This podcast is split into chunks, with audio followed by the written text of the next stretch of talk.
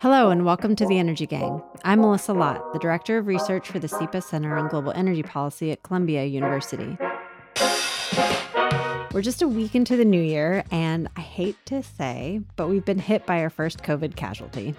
So, Ed is off ill this week, and Ed, we're really missing you uh, and wishing you the speediest of recoveries. So sorry that uh, this happened at the start of 2023.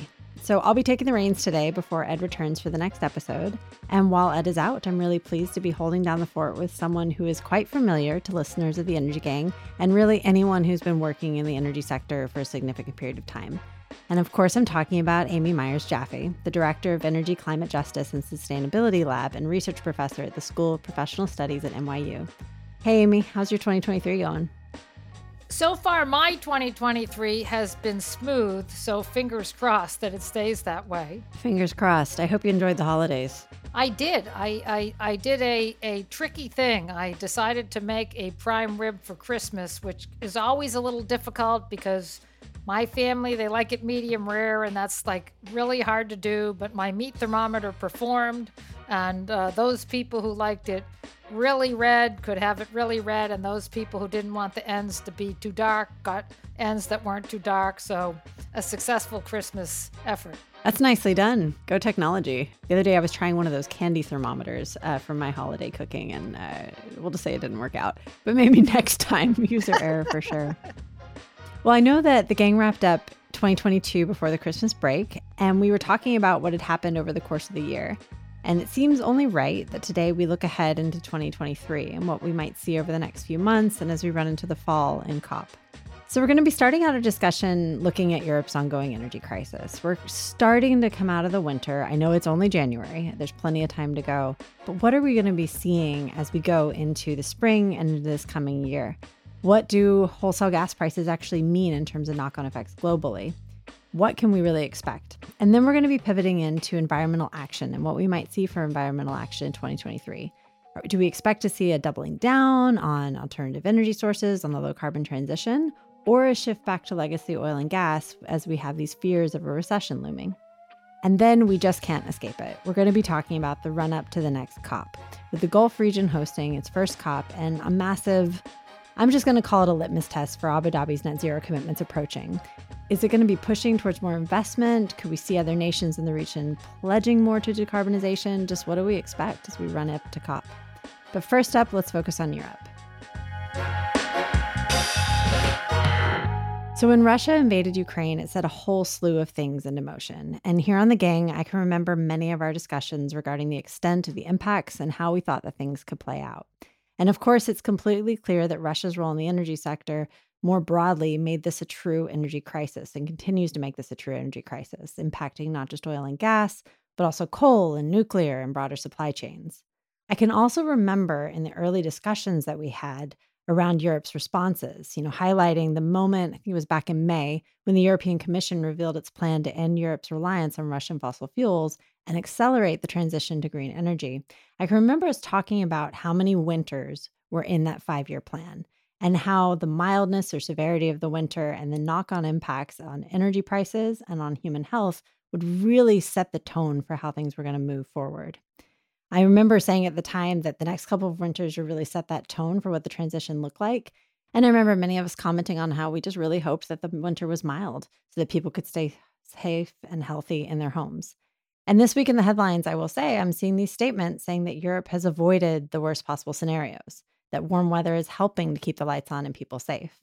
So, Amy, I'm going to pitch it over to you. I'm just really curious about your thoughts on this. How has Europe done so far this winter? Well, I mean, the devil was in the details of the weather. The weather has been mild. And not only did the Europeans, we saw the actually to date, the worst of the energy prices in the summer when the Europeans were building natural gas storage ahead of the winter. Um, but that natural gas is still all in storage. And indeed, one of the amazing things is that in the last couple of weeks, there have been days when storage in Europe has actually gone up and not down but it's come at a cost, Melissa. I, you know, I hesitate to say, I mean, they did, some people are saying now, like you're saying, that they've weathered the worst. But, you know, industrial gas use is down, you know, 25 to 35%. And people are saying that industries like fertilizers and aluminum and chemicals, uh, there's certain basic industries in Europe where the future of those industries is now being called into question. And there is this question about, you know, who benefits? Well, that could be the US because we're back down to having $3.50 uh, per million BTU gas Henry Hub uh, benchmark. Uh, whereas Europe, at its peak, European natural gas prices, you know, hit above $80 per million BTU. Um, and now it's down to, you know, between 20 and 30 million BTU. So that's much better. But that's still, you know, pretty prohibitive um, and costly uh, compared to other parts of the world. But we're not globally out of the woods. And the way I like to explain it is as follows. Sorry to be so long winded, but it's important for listeners to understand that in 2019, the Europeans bought from Russia 200 BCM, billion cubic meters a year of gas. And that gas is basically staying under the ground. In oil, a lot of the crude oil was shifted from Europe to China and India and so forth. But in gas, you know, if it was going by pipeline, it's just shut in.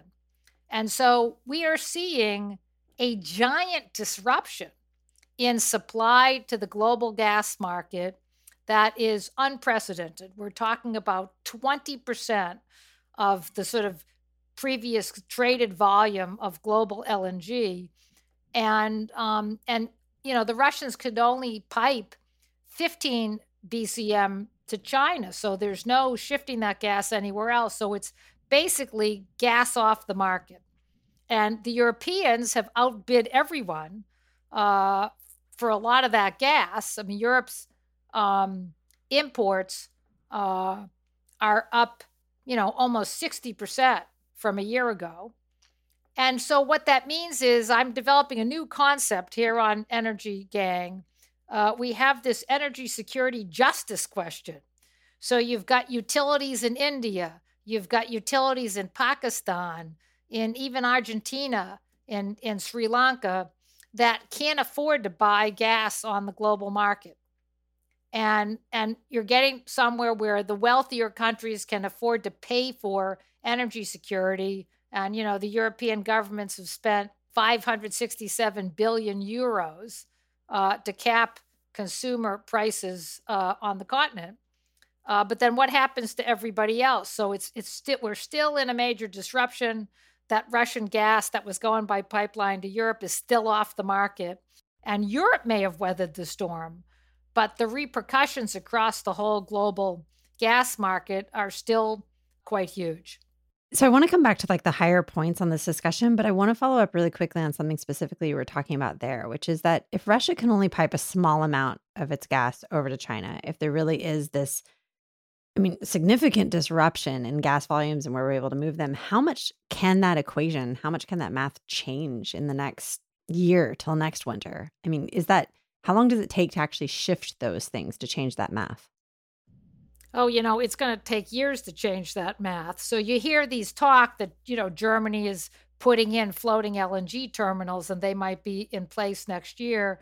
But that just means Germany can outbid for the same amount of LNG that's still in the market because it takes, you know, three to five years to do what we call a greenfield project. So I now realize there's a hole in the LNG market and prices are high. So I'm going to either build an export terminal, say you're a company in the United States, or I'm going to build a new drill for natural gas someplace in Africa or Asia and then, you know, do a new LNG project.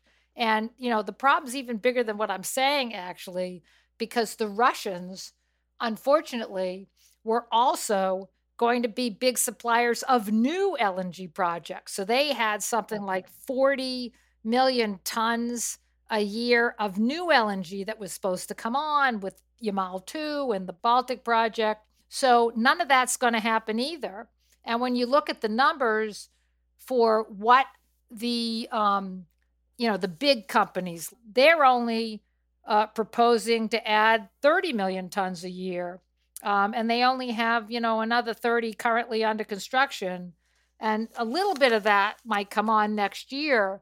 But people are already saying, well, you know, if it gets cold and the Europeans use the natural gas they have in inventory, then we're going to be back to the same place next summer where the Europeans are going to have to refill their inventory. And it might come against a China by next summer that's no longer, and hopefully for them, no longer in lockdown. So you could have a lot of pressure on the market by then um, if we're not in a major recession, which let's hope we're not. And it's all really good points, really interesting.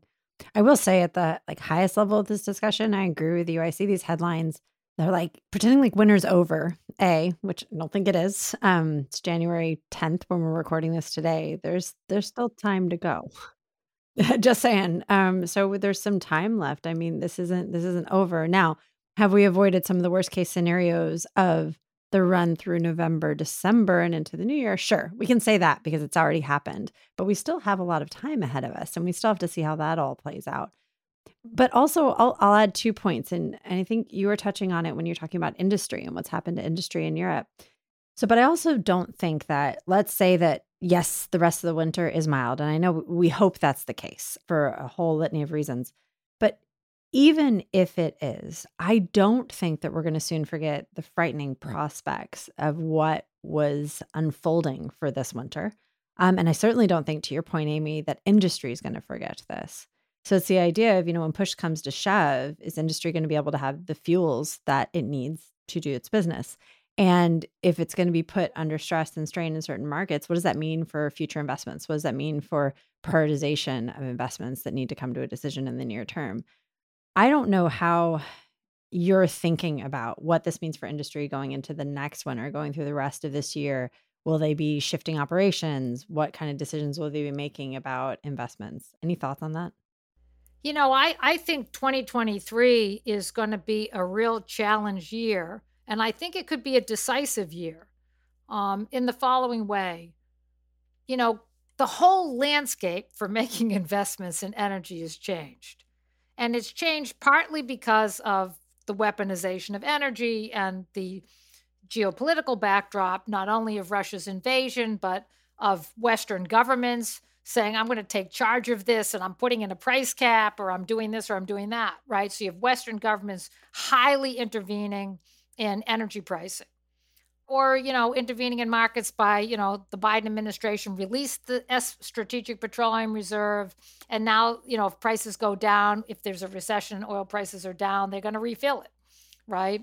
So, so, but on top of that, you know, if you're a company and you're going to invest in a three to five year window, some project that's going to take three to five years to put in place. The question is, what should you actually be investing in? You know, should you be investing in offshore wind, which, you know, has performed very well uh, this winter? That's part of what's helped uh, Europe. Um, but then you have to worry about permitting and supply chains and so forth, which did not go smoothly uh, in 2022. Um, or, you know, do you believe that this crisis means that there's a bigger window outside of Russia, you know, to invest in fossil fuels? But who's going to give money for what? Um, I think it comes down to investment. And, you know, the industry has this tendency to look at the levelized cost of energy, uh, to throw out a slang, right? Um, and then the time horizon of a project and their long term forecast for energy prices. But in today's world, you actually have to consider how many years do I think my asset can operate? So, if you believe that LNG prices are going to stay high for several years, um, then the next question is well, if I develop a project that I need to amortize over 25 years, will it operate at this level of export volume 25 years from now or 15 years from now? And and when i do my calculation of internal rate of return how long am i should i be saying this asset will be at its maximum lifetime um, of operation and i think the question for that is really an unknown today uh, just to give you a comparable thing because you know people like to say that you know clean energy is dead and uh, because of this, and people are turning back to coal. Um, but you know, clean energy is not dead, and every government in the world is either putting in a carbon price or putting in incentives for clean energy. So, the EU 27 imports of solar panels from China since the start of the war is up 70%. And a lot of that is Germany. And so I really feel like when you look across the gamut, not only are governments going to intervene more in markets, but they might intervene more in the favor of renewable energy. And so it's not just, you know, in the old days, a, a company like an Exxon or a Chevron would have made a re-establishment of their thinking about what they thought the long-term price for LNG would be, and then they would invest. But today they have to think about if they invest, how long will that asset really produce maximum revenue because it probably isn't 35 years. Yes, it's really good points. And I'm thinking through, so we talk about industry, and I'll just clarify real quick and say, you know, in one case, I'm thinking about the energy industry and all this energy infrastructure that we're looking to build out to keep the lights on, to accelerate the transition, to get off of Russian sources of fossil fuels when it comes to the Europe case, and to making sure that all of the assets we're building to keep the lights on today are transition ready, I guess is the phrase that I'll use, something that can actually be a part of this broader decarbonization pathway. And then the second piece of it is other industries that rely on all these fuels to produce the goods they're going to be selling into the market. And so, how does heavy industry in Europe actually keep producing? I mean, heck, how does Microsoft and their data centers keep the lights on and keep all their data centers running if we are in a crunch next winter? Um, I mean, I think there's a lot to be seen, and there's a lot to be seen over the next few months and over this next year. And, and you know what, Melissa? I really feel like companies, especially you know in manufacturing and so forth, are looking at different solutions. I mean, just last week, a German, a big German conglomerate started to say that maybe the only way for it to mm. keep its operations going is to do what we there's a term called captive uh, electricity, which means you actually put in a dedicated solar farm, maybe with mm-hmm. batteries mm-hmm. for your plant, right? And and captive power is now actually over ten percent of the solar installations in Africa. It's a very popular solution to the instability of electricity services on the continent of Africa. Um, but it, it, it, it's we haven't figured out a way to regulate and coordinate these kinds of things. Because if I'm a data center or I'm a manufacturing plant somewhere and I put in my own energy facilities, then I'm not pulling from the grid. Uh, and then maybe the entity that was making a lot of money selling electricity to industry uh, and then making less money on uh, retail households um, now maybe they're you know and if you're a utility in africa you might be even further down the road in bankruptcy because your top clients that could possibly pay you are doing their own independent thing. Um, so i think we're facing what's needed is in a lot of locations just a major reform in how we price electricity.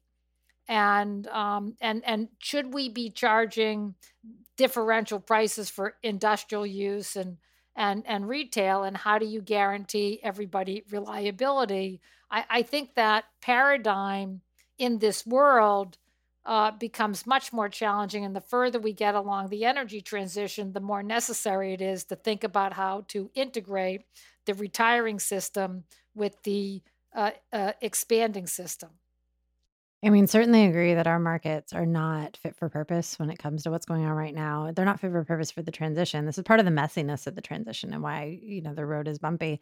I will say within also differentiated prices for different customers, I'm having this uh, mental flashback to conversations with the government in New Zealand years ago, talking through some major demand response incidences they'd had in their history and the degree of response that they were able to get from consumers. Um, and I can remember this one conversation with milk powder producers in the country. And, and this may sound uh, just odd that I'm bringing up milk powder, but it's a really interesting example of a huge and pretty inflexible load. When you have the milk, you need to dry it. You need to turn it to powder, or else you have to waste it. And actually, wasting that much milk because you can't stop milking your cows, it's not possible. Um, it has knock-on effects through your whole your whole business. So where do you dispose of millions of gallons of milk? I mean, this is a this is a significant challenge and problem. And so you can say, okay, let's flex for a couple days, but if you're asking people to flex over a season, that's a big problem. And so how do you actually incentivize and pay for demand flexibility in the system in a really meaningful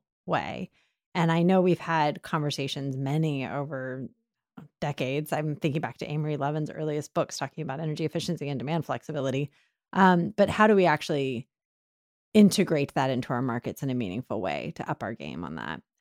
I mean, I would be surprised if one of the outcomes from all that is going on in the world and in the energy world right now, if one of the outcomes is not a shift towards the like practically achievable and maybe the most prudent pathway forward in the transition to net zero energy, which is the overall development of the energy system, is not an increase in more modular, more distributed energy supply and storage resources. Like I, I would be surprised if that, like on balance, if that piece of the pie didn't become more than we might have thought it would not too many years ago. And the question that then comes into my mind is if solar panels, whether it's for an industrial customer who wants to have their own local power that they know they have access to, um, you know, who wants solar panels and batteries, let's say, on their own sites, or whether it is countries saying, you know, as we get back online, these things can be built in months once we get that permit, as opposed to, yeah, needing years to bring a system back online if you've lost, you know, a huge chunk of your power grid or power plant, much less. What does that mean in terms of other countries, lower income countries who also want access to those resources. And then on the flip side, that want to participate and contribute to and be part of the supply chain for those resources. Where do they come into play? And I'm I've heard many arguments as to how this might play out, that piece of it. I'm jury's still out for me. Jury's still out, but I am I would be very surprised if this didn't shift the balance overall in terms of the types of resources we bring onto the system. Well, you know, just today, there was a headline um, about a um, an African country uh, saying that they want the Chinese to do the um, do the manufacturing of the batteries in their country and not send the lithium back to China. So um, I, I, do think this question of um, I call it, you know, it's my term, energy security justice. Like, you know, as it was, we were starting to make progress on the um, on the sustainable development goals of the UN. People were moving out of poverty uh, across the world, and of course, now we've had this dramatic setback um, where we're going in the opposite direction between COVID and these high energy prices, and it it does sort of raise this question um, about you know who gets these resources? You know, if if there is going to be, you know, high demand for uh, the resources of distributed power, um, does that mean that wealthy industry and consumers in Germany are going to be able to get access to that, uh, the materials that are needed to do that? But if you're we're on the African continent and your government was planning to have distributed energy be the solution for rural uh, populations that were lacking electricity access. Um, you know, I, I think that there there's some real questions, um, and I think our understanding of the world we've been in, you know, we have global markets and there's no protectionism in energy and everything's a global market and you know every anybody who has the money can outbid anybody else who doesn't have the money for energy supply i mean that's how the oil market has functioned um, that's how, you know, the LNG market has functioned. There hasn't been a shortage of solar panels, but you could imagine if everybody realizes that they need to do this one thing in some places to prevent an emergency, whether it's just for hospitals um, or or other kinds of vital services. Um, you know, then you start to get into this question of, well, who's going to finance that? And we saw that. You know, I know one of our topics, so let's pivot we saw that come up big time at COP27, right? Which is our wealthy countries who are responsible for the vast majority of the cumulative emissions of greenhouse gases in the atmosphere, going to pay something to help countries that contribute something like you know, Africa contributes something like 4% right now of global emissions. Are, are, what are they going to get as they decarbonize? You know, how are we going to finance access to new energy uh, in in places um, in places like Africa? And this actually pivots us really nicely into the second topic I know we want to talk about, um, which is around how global economic conditions, and I would say that term includes all the things that affect how money gets invested, where it gets invested, and what it gets invested in. How is that going to impact on top of all these energy security concerns, all of this? Okay, this winter is all right. Let's see how next winter goes. If you do subscribe to the fact this winter is over, which of course we've already talked about, but how is that going to affect conversations about environmental and climate action in 2023? Do we expect that to slow things down, speed things up? And then what are the after effects of things like Repower EU and the Inflation Reduction Act and other actions that countries are taking going to affect things? Again, into I know the other topic we want to talk about, which is what it means for COP. I don't know, Amy, what are your thoughts on that? Well, I mean, I, I think that, uh, like many things in the new world with mass communications, our perceptions of what is considered acceptable post COVID is really changing and I, I think that in the context of global climate negotiations, this question about how we're going to finance all of this and how do we um, mobilize the private sector, um, you know, part of the easy part of mobilizing the private sector is when government invests alongside. So there's something in climate finance we call a blended finance, where, say, um, a government can get a private sector company to come in and invest in uh, solar powered uh, pumps for irrigation somewhere in Africa, um, but they need to have uh, what other other you know infrastructure that needs to go in to support that. Uh, or say you're just putting in a, a major hydroelectric or wind farm or something of that nature, then you know who's paying for the transmission um, so one of the problems we've seen with uh, Chinese finance, which has been much more forthcoming from the Chinese development banks uh, than Western lending, is that uh, they'll, you know, fund a specific installation because maybe China's also uh, exporting the labor for that installation, and maybe they're exporting the solar panels or the parts to the wind uh, uh, equipment for that installation. Um, but then there's no funding for the transmission lines. And so, um, or there wasn't a resolution of land permitting. And so the installation went in a place where it wasn't needed. Um, and so, you know, we still haven't sort of cracked that puzzle for how to have, you know, adaptation and mitigation funding through international agencies reach the vulnerable countries that need it and uh, and then support private sector investment at the same time. Yeah, I know there was a significant amount of uh, criticism about the outcomes of the previous COP saying, great, we're now going to send funds to countries that are being impacted by climate change. What does that actually mean? How, do, you know, what are countries going to actually be willing to do? But then bringing it much closer to home, I don't think that here in the United States, I don't think that most, if not all countries are really reconciled with this balance of what are we willing to do in terms of building out energy infrastructure, which we'll need, whether it's a low carbon future, a business as usual future, somewhere in between net zero, you know, wherever we go, we need infrastructure and what we're willing to do in terms of building out that infrastructure. What compromises are we willing to make? Because every single one of these things has trade offs, which I can't count the number of times I've said that phrase, whether it's in my classroom, on this show, or elsewhere. We all know that. And trade offs is not, you know, me saying you shouldn't make the choices. That's not at all. It's just acknowledging the trade offs and which ones that individual communities and groups and countries and regions are going to be willing to accept. I will say, in terms of 2023, I do think we're going to see a mixed bag in terms of some countries leaning into alternative energy resources really hard, which we've talked about, um, transitioning, whether it's in Western Europe, the United States, and other parts of the world.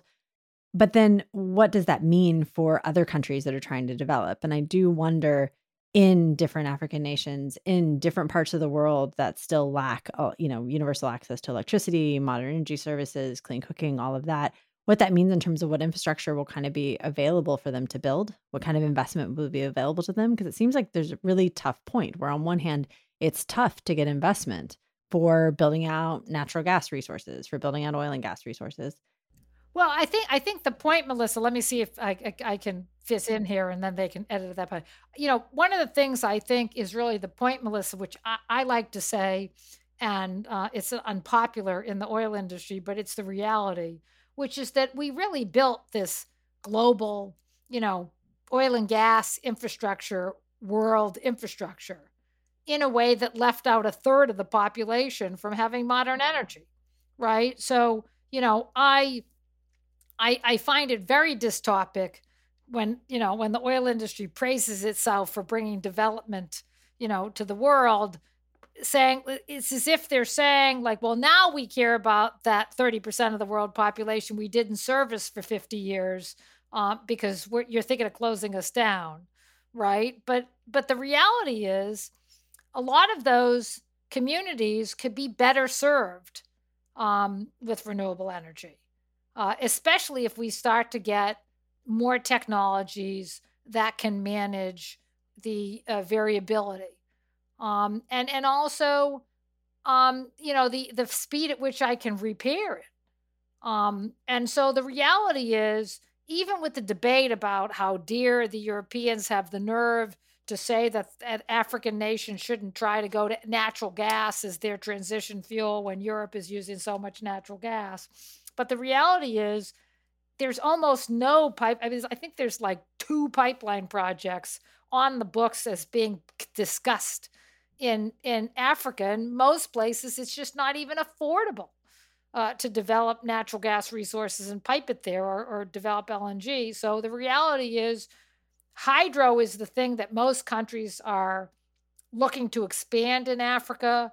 But if you're a national planner, you really need to know how you think rain conditions are going to change in your country over the long duration. And you need to be thinking about how to pair that with a very concrete uh, program for installing renewables. So I'm thinking through what this means as we go into the next COP and we think about okay, if energy security is just going to be at the forefront still of conversations. If the transition to net zero resources is going to be accelerated by everything that's going on in the world, and we're thinking through who's benefiting where and what this means for the development of currently low income countries, I'm just trying to think through what that means for what we expect out of COP28 because I know when I'm looking at the headlines and maybe you're seeing it differently, you know, Amy, I'm not I'm not in the rooms right now, you know, with the negotiators, very few of us are. Um, but in terms of what we expect from COP28, what I'm seeing is a lot of conversations continuing around practical pathways forward, just pathways forward. The idea of every single type of energy resource being at the table and how is that actually going to come into the COP28 narrative. So, in terms of investment and what that means, I mean, certainly, I think we all expect more and more and more investment in all the technologies we need to get to net zero, including carbon management technologies, but also including the technologies we need to keep the lights on today. Is that how you think about it, Amy? Or do you think the conversation going into the next COP is going to be very different? Hey, you know what? The COP is going to be in the United Arab Emirates. And therefore, we're going to see, I think, Melissa, you're highlighting exactly the right thing. We're going to see a fight over carbon sequestration and storage right? And, and and should we be doing you know ccs technologies and greenlighting them or should we be pursuing green green green? And you know even the countries themselves like saudi arabia and others in the middle east uh, and then even taking australia to the side you know there is this big question because you have some players that are you know not only betting on ccs but they're betting on uh, uh, hydrogen from natural gas or hydrogen, um, you know, made from um, with CCS. But if I'm worried about energy security, and that is my primary worry, which I think was really moving forward, like people have like you know, seen the lights, pun intended, right? And they they know what they need to do. You want to control your own destiny. And so, are you going to be willing to in, import ammonia from Australia or from Saudi Arabia or for some other country, even the United States? Or do you want to produce green hydrogen from whatever renewables you have inside your own country, whether that's bio waste, whether that's solar, whether that's wind? And you see India suddenly talking about green industrialization, and you see big industrial conglomerates like Reliance saying, We're putting billions of dollars into developing green hydrogen pathways in India, right? So India is not thinking about hydrogen as an import material. They're thinking about it as something that they can make inside their own borders from their own renewables and they are gas poor. So they're not even thinking about LNG. They got no LNG in their plans now. So when you hear some, you know, oil companies stand up and say they're going to greenlight a new LNG project project because there's going to be huge demand in China and India, I think you have to ask yourself, is that even true? Because maybe China uh, and India are going to be pursuing green hydrogen from their own renewable industries. Yeah, I think it's a great point.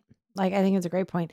I the hydrogen conversation has really seemed to ramp up over the holidays. I will say in the in the circles that I was still engaging with, though I did take some time off. I did take some downtime um, over the holidays. So um, I I promised the people in my office I would, and I absolutely did. But the conversations that I was still engaged with, it was this idea of again, is hydrogen going to be everything to everyone, or is it going to be you know a small piece of the pie, just an industry, and then who's going to be producing it, and how much of it is going to be locally resourced, so locally produced, and how much of it is going to be moved around you know the world is going to be exported and imported by different countries and actually shipped around? And i'll say i agree with you. I think that countries are going to use their local resources to produce green hydrogen when they have a lot of renewables blue hydrogen when they have a lot of you know resources to actually capture and store carbon or use it for other applications those types of things like that's i i think we are going to see it play out that way especially when you layer the energy security on top of it if I'm a head of state anywhere in the world today, I want to know from my people what can we produce inside our country where we're not dependent on someone else. Period. And, and you're even seeing a revival of small nuclear reactors, you know, somewhat for the same reason.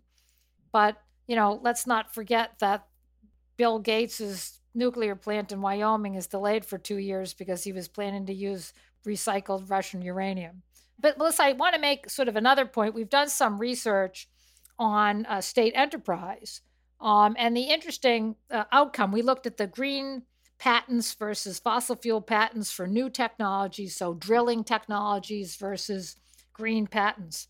And what we found was in countries like Saudi Arabia and um, Russia, where now I'm not sure they're in the market well enough, or PetroChina, that they're still spending a lot of money on drilling technologies, thinking that they're going to have to develop their own resources, right? Whereas the majors themselves, their patent output is something between 40 and 70% is actually in green energy. Whereas for a, for a company like Aramco over the last five or 10 years, it's more like 10 to 25% um, has been in clean energy.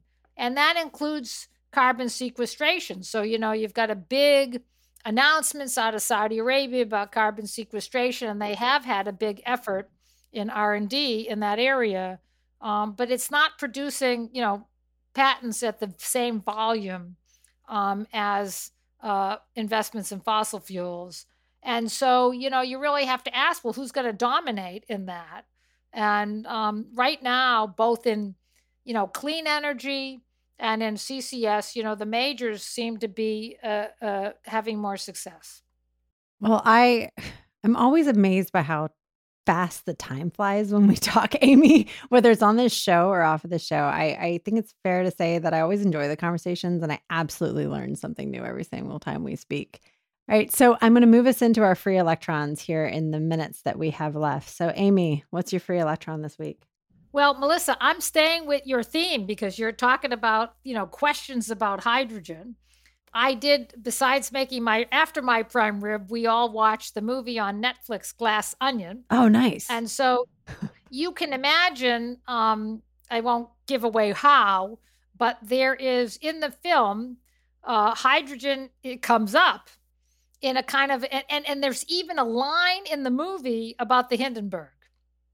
And I thought, hmm, here we are in popular fiction and we're painting hydrogen as highly explosive like the Hindenburg. Um, mm-hmm. And so, you know, I do think um, that is my free electron, which is, you know, have we uh, uh, moved ahead? And then the other thing I'll mention, uh, which is also about, you know, who who produces all these energy solutions. Uh, the other mm-hmm. theme of Glass Onion is that it's about a tech billionaire who is extravagant and a fake and a fraud. And um, we're seeing an increasing number of movies casting tech billionaires as the bad guy. And um, and that also doesn't bode well for you know innovation and energy efficiency and you know trusting tech billionaires to deliver small nuclear uh, uh, uh, uh capa- capability and, and and so forth because we're having this sort of uh, crisis of confidence in in the sanity of uh, tech billionaires and their ability to do what is actually socially uh, positive for the energy space. That's really interesting. I'm uh, selfishly glad you didn't give too many spoilers because I still need to watch the movie, but it's on my short list. Um, I've got plans, but that's that's really really interesting. So I will say I'm hesitant to share my total free electron because this is something Ed and I have been going back and forth on a lot, but I'm going to share part of it, which is uh, we just got through with our first ever electric vehicle road trip as a family. And um, I've started crunching the numbers. I started crunching them as we started driving, essentially. Um, but overall, if you take all the holidays in um, and you say, how many kilowatt hours did we actually run through and how much did that cost us? If you, I'm going to exclude maintenance for today because I've got some estimates in terms of maintenance costs and the differences there that you'll see when I'm running in the EV versus our diesel vehicle that we use to typically to pull our trailer. But in terms of the rough numbers, over the last month, we burned through about 1,600 kilowatt hours, spent about $430 on that electricity.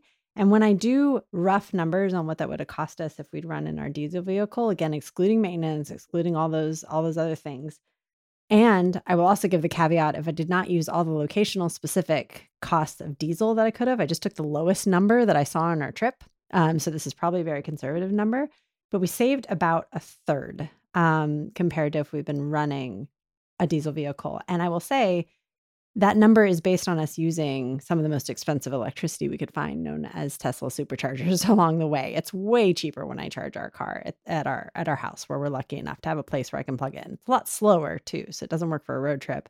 Um, but this is some, you know, relatively expensive electricity and some pretty conservative fuel numbers. So um, I have some delightful graphs and delightful numbers here. I'm going to add maintenance on top of it and talk about it more when we have Ed back, hopefully here soon. But that is what I am running through and thinking through what this means. If I'm saving all this money, I mean, we've talked about this so many times in the past around EVs. It's I pay the money up front and then I'm saving money over time. And what does it mean in terms of the mechanisms we put in place to make these types of technologies accessible to a wider swath of the population, those who would currently struggle to get a car loan to purchase the vehicle or to have the cash up front to actually purchase that vehicle. But those are some of our initial numbers from our pretty epic, I will say, road trip. Um, the other thing I'll just say is that I was pleasantly surprised by how much EV charging infrastructure has improved. Um, I will say, Amy, after our conversations about broken chargers um, in episodes last year, I was waiting for it. We did have three instances where the first charger in the bank we went to did not work and we had to move. No idea why it didn't work. It always seemed to be the end one because we tried to park on the end. You know, it's just nice to be on the. And it, after a point in the trip, we started parking in the middle just as our default because it was like three times the last one didn't work at the superchargers. Um, but we we didn't have any scary moments. Um, we had one time where because of the town we were in for a couple of nights didn't have great charging infrastructure. We did have to kind of make a side trip to go charge at the superchargers, but it's pretty seamless. I don't know, especially when you're in the state of Florida, I will say zero problems finding chargers in the state of Florida. They were everywhere, it seemed. Um, so that was pretty great. By the way, those are my initial numbers. And, and I and I have to tell you because I one time my gasoline car was in the shop, and I had no choice but to take the electric car from New York all the way to Boston. No problem. Unbelievably seamless. And in fact, I was conservative, and so I stopped to charge on the highway, only to realize that my first stop, which was to have lunch uh, with my dean, there were charging stations right in the parking lot for the restaurant, so I didn't even need to have stopped. It's awesome. Um, fantastic. I will say we did stop on our trip, Amy, more than we needed to for charging, just because I was like, ah, I really want to stretch my legs. You know, let the dog out for a walk, that kind of stuff. So, yeah, right. I was like, right, oh, right. is there a closer yeah? Right. like, oh, it's next to a Starbucks. Perfect. Let's do that one. So, talk about really, really um, lovely Amy, it was really great to see you and to speak with you today. Really enjoyed the conversation. I always seem to learn new things when we talk and also enjoy the conversation. So it's great talking to you. The same here, Melissa. Just uh, always, always wonderful to hear your insights. Also, many thanks to our producer, Toby Biggins Gilchrist. And above all, many thanks to all of you for listening. We're really looking forward to the podcast as we evolve it through 2023 and as we keep following all of these critical issues that are happening in our energy systems around the world. We're always keen to hear your thoughts, so your praises, your criticisms, your comments, your complaints, your ideas for future shows. What questions did we answer today that you really enjoyed, and what questions didn't we get to that you wish you could hear our thoughts on? So please do keep them coming in. We're still on Twitter at The Energy Gang, and I'm at, at MCLOTT. And if you don't already follow Amy, I'll say she's at Amy Jaffe Energy. And uh, she's got some really interesting, I know I follow all the stories that she's putting online, so definitely follow Amy as well. So we're going to be back again in a couple of weeks with, I hope, fingers crossed, double crossed, a fresh and well rested Ed. And we'll be covering the latest news and views on the energy transition. Until then, hope y'all have a good week. Bye.